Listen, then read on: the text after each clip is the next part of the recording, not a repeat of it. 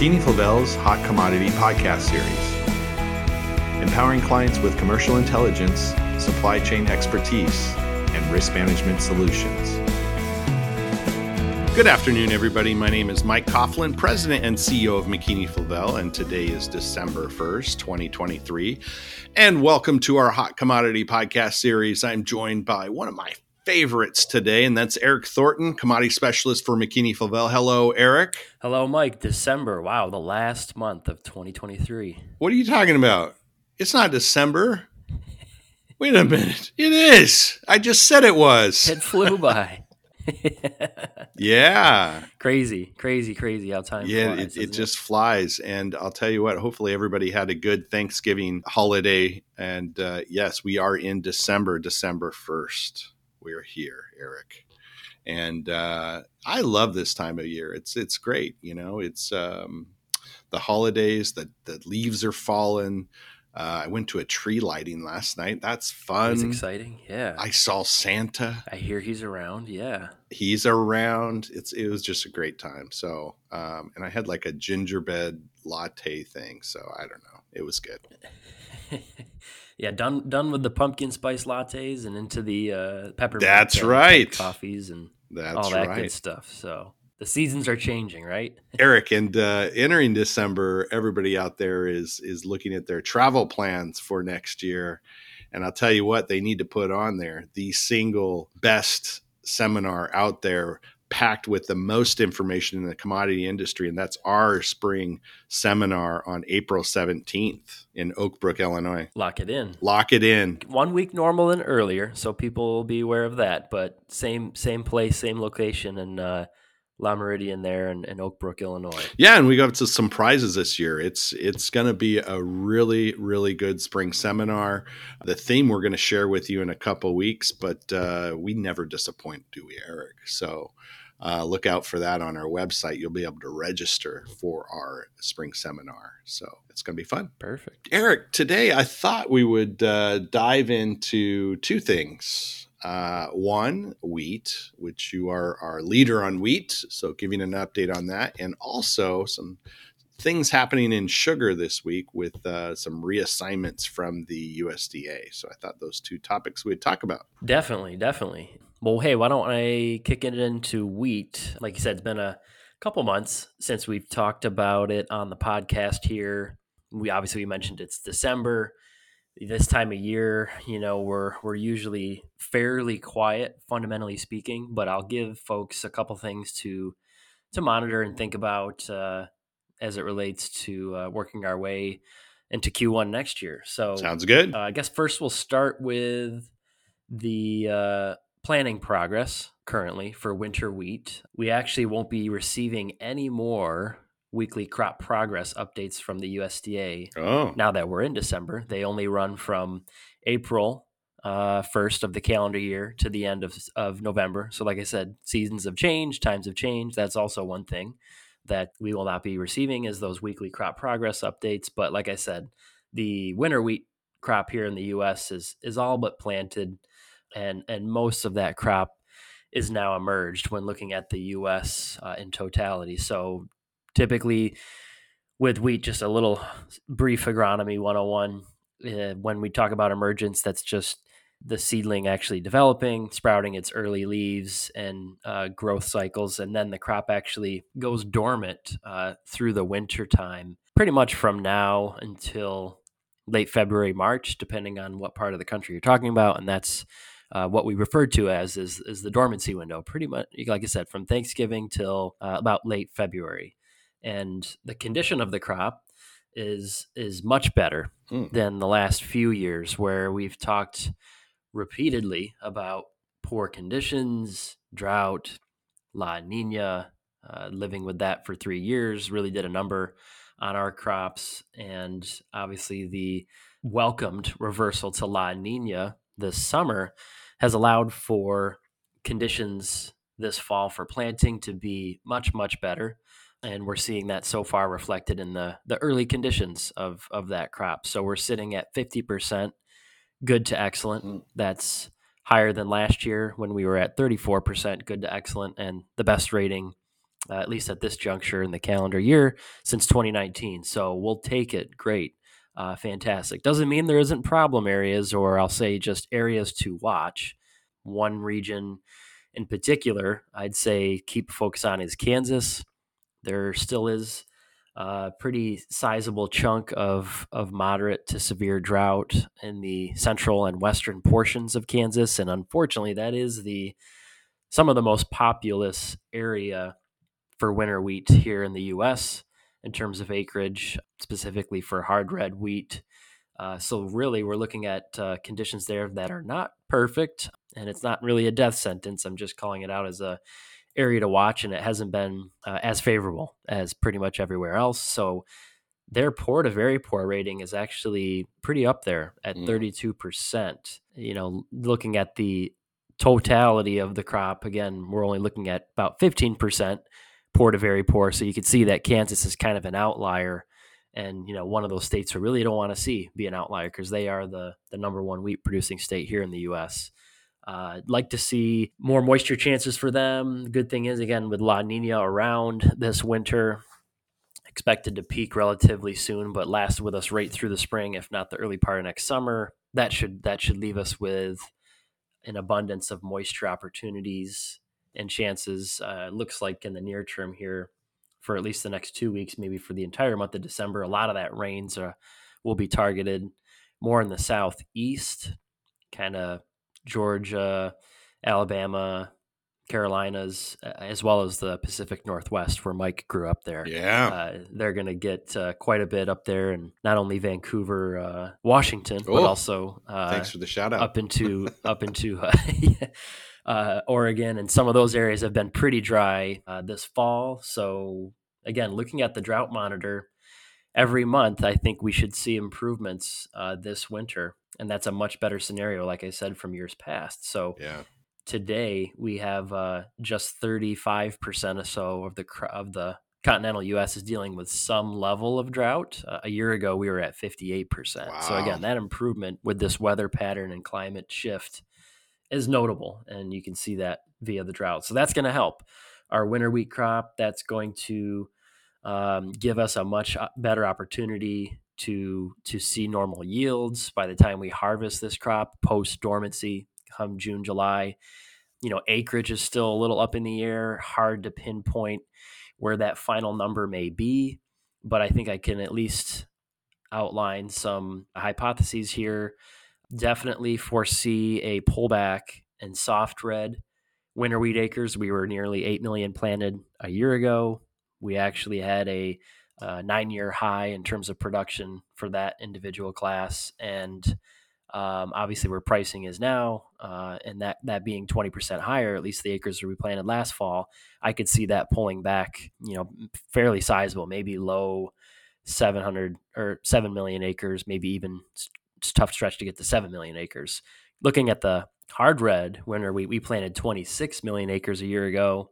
Again, I think if you asked me two, three months ago, I'd say we probably could hit that number and maybe stay close to 26, maybe just a hair higher. But uh, considering where prices have been in decline for the last four months, you know, we've seen a retracement in that market by nearly 35, 38% in just four months' time. So the economics not quite as favorable as they were back, say, in uh, late July and August and certainly not anywhere near like they were last year when we were talking about 9 to 950 KC wheat. Today we're talking about prices kind of in the mid sixes. So again, the planning is all done, but throughout this uh, last two months of, of the planning window being open, prices have been in decline. Farmers may withhold some of those acres to potentially plant, uh, you know, soybeans or something that's showing you know more tightness or more profitability come next spring. So hard to see uh, at this point. Out, I would say let's just go with flat, and even with flat acreage, with the with the conditions better and and yields that should be better, we should see a much better harvested area next spring and fall. So again, even if we lose, say one, two, even two and a half million acres next year, it's not going to uh, inhibit us from from boosting supply and giving us an opportunity to uh, boost stocks further. So, you know, that's really the main, I'd say, fundamental piece of information that's going on right now as it relates to the forward look. Again, everything I just spoke of, um, that's going to count towards the next year's mm-hmm.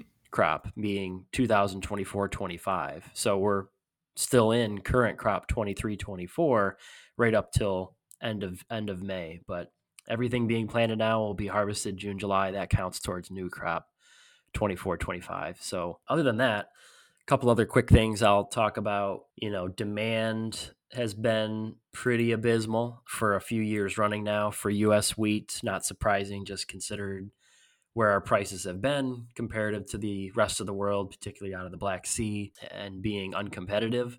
That that remains the same today, uh, even with this price decline and a strong U.S. dollar. We're we're not quite edging out uh, Russia from an FOB standpoint in the global export arena. They're still uh, the low cost option out there, especially when you factor in logistics and transportation, where you know a lot of this this wheat is destined, being Middle East, North Africa. Russia obviously is a lot closer to that region versus us here in the U.S. So we really have to uh, be very close to them FOB from an FOB standpoint, if not, I'd edge them uh, lower to to make sense for picking up sales. But I will say the last week we did see a six week high in U.S. export sales, 23 million bushels on the books. However, uh, again, like I said, we're still lagging about 6% or so behind last year's total, which was 759 million bushels, a 50 year low. So we're pretty much right on track for USDA's estimate, maybe a hair high, currently at 700 million bushels. Um, and outside of that, maybe we see a little bit of true up for feed demand. But all in all, again, the 23 24 balance sheet with stocks sitting there at 684 million bushels, hard to see a whole lot of movement up or down there. You know, maybe we can inch up to 700 million if the exports lag further for the next two quarters. But uh, all in all, I think, again, most of the market is, is kind of gearing towards uh, next year's crop already. And, you know, with that, with that price decline, and factoring in again much better growing conditions, the changing weather pattern, high probability for boosting stocks next year. That's that's changed kind of the mentality of the the funds and the money and you know Sean's obviously covered a lot of this and yeah. his weekly write ups and, and a lot of conversations is across all three major wheat classes we've seen uh, that net short position grow to uh, the largest on record over it's over now 136,000 contracts that has helped with this, so to speak, waterfall effect and correction lower the last four months. So that's kind of the main things that have occurred here on wheat recently. Like okay. I said, moving ahead, it's going to be a lot of how does demand finish up? You know, how's the weather looking in this winter? You know, we're, we're going to get periods of cold and probably periods of time where there's concern of the winter wheat crops dying or things like that. You know, that is normal, but just know that we're off to our best start in four years. And, you know, I think we'll be relatively quiet, uh, due for some sort of period of at least sideways trading. But overall, again, I think prices still can trend lower, working our way, especially into late Q1, Q2 next year. So that's kind of the the latest here, yeah. Mike, for U.S. wheat. Okay, great. Why don't we shift over to sugar? Because this week uh, we saw some declines in the number 11 and number 16 market, and the USDA made some announcements about some reassignments of imports, which Eric, you and I both know that uh, imports have been the uh, what do you want to say the thorn in the side of any downside in the market for the 16s yes. for a bit. Um, there's been a lot of news over the last several months. Obviously, we know about Mexico and and what's happening there with their crop and and outlook on this next crop. Uh, we've heard uh, stories out of India, stories out of Thailand with issues. Mm-hmm. So, uh, what do you what what are your thoughts there on uh, the number sixteen market and what happened this week? Yeah, so I think it, uh, it's pretty clear the USDA acknowledged the impending shortage and availability of raw sugar imports into the U.S. Um, there's there was uh, understanding that Philippines, at least their 160,000 ton allocation that there was going to be no ability to meet that. That that was a large chunk. So the, these are types of adjustments that we wouldn't have seen until the April mm. tranche. So for them to come out now, you know, five months early, yeah. let's say, kind of tells you that they they kind of agree that you know we need to we need to do something ahead of time to position the market to you know stay whole and make sure we have enough sugar to go around. So the adjustment was was 220,000 metric tons, just shy of 250,000 short tons. Predominantly, we're talking about a handful of countries: uh, Brazil, Australia, uh, Guatemala, in particular. They they seem to get the largest increases to their allocations. So obviously, uh, in response, we see some some pressure here the last two days. Uh, the 16s are down. Looks like as of today, or at least the current values, maybe penny to uh, one and a half or so cents, depending on the futures contract you're talking about. Uh, since earlier this week, and then on the world market as well, down about a quarter to uh, or a, a, penny to one and a quarter pennies. So, yeah, I think the downside is welcome for for some folks uh, who've been kind of maybe looking or, or, hoping for some sort of pullback. Uh, it still seems as though, however, you know, significant downside is going to be challenged. Yeah, with with kind of how you led off the the topic, Mike, of of really those other pieces of bullish news that have come into this yeah. market the last four months. You know, really, there's not a whole lot that can change that until we see, you know, how well Brazil is faring and yeah, April, May. Like I said, normally we would get this USDA adjustment in April. Um, you know, maybe there's another one between now and then, mm-hmm, but mm-hmm. hard hard to see, you know, significant bearish uh, opportunities. You know, wouldn't say we couldn't get another one cent or one and a half cents lower potentially for each of those markets. But to talk about maybe sub 40 16s, I'm not so sure. Yeah, no, that's going to be tough, and I think you know with the the news this week about Brazilian production and shifting more over to sugar versus ethanol, I think that helped the market uh, realize some bearishness. But the, it's a good question. I mean, how much more downside is there and are there enough factors to bring it lower so that's it's a, it's a tough one for sure okay. Anything else on sugar or shall we wrap this one up and let people go christmas shopping this weekend? I think uh, let people get christmas shopping. It's, yes. we got to get going here. No they, we got to get Friday, going cyber monday that's know, right. we're in december. Time, time's, yeah. time's ticking. My my kid was asking me about what this whole Black Friday thing was, so that was kind of fun to uh. to listen to listen to my wife explain to him what it was in the past and what it is today. What so, it is now, yeah. Yes, exactly, exactly. Well, we're going to go ahead and wrap this one up. I hope everybody uh, has a great weekend. As I always like to say, live with an attitude of gratitude. Enjoy every minute, moment with your friends and family. And until our next podcast, take care, everybody. So long. Bye now. That concludes this podcast episode. For expanded commentary and more detailed information, log on to McKeany Flavell's IQ Ingredient Intelligence platform and listen to our Market Insights podcast. If you're not a subscriber, visit mckeany-flavell.com for more information. And as always, follow us on YouTube, LinkedIn, Facebook, and Twitter.